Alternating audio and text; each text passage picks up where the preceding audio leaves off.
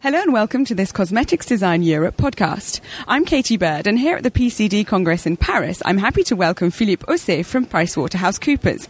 Now, one of the major themes of the PCD show this year is sustainability and this morning we've talked a lot about eco-labelling. There have been a lot of international moves towards eco-labelling and France is actually going to be making this mandatory as part of the Grenelle law in January 2011. So that's quite soon. So, Philippe, um, do you think the actors in the cosmetics industry are ready to put that in place?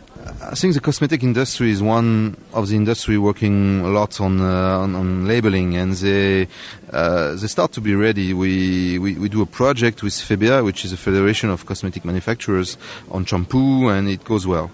On the other hand, uh, the labeling format uh, is being prepared in parallel, and uh, when as far as this labeling format is not known, people cannot be ready 100%. What do you mean when you say the format isn't known?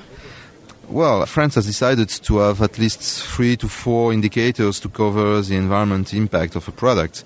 And uh, we need to know how it will be communicated to the public. Will it be data? Will it be uh, letters? Uh, will it be aggregated? Uh, all this is being discussed. And so far, the French Ministry of Environment has to decide what will be the formats that will be on the shelf.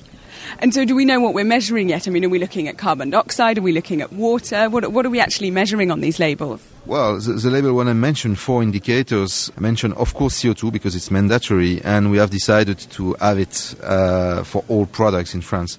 But additionally, uh, we want to measure the specific, the characteristic impacts for each family of products.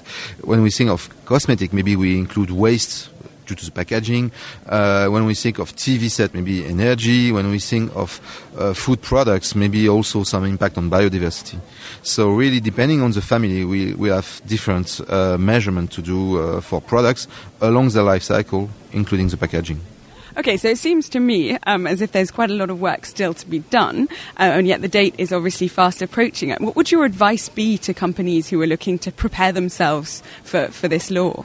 Well, I think companies have to choose uh, what will be the posture uh, with uh, the labeling. What, what, what do, if they just want to, to communicate and that's it, uh, then they may use the tools that will be provided by the French EPA, the ADEME. But I would recommend to work on eco-design to, to try to improve before communication, uh, because even if they just now 11 months before the labeling, before the date when the government will be able to make it mandatory for some families of products, uh, then there is still time to improve and try uh, to find ways to decrease the environment impact.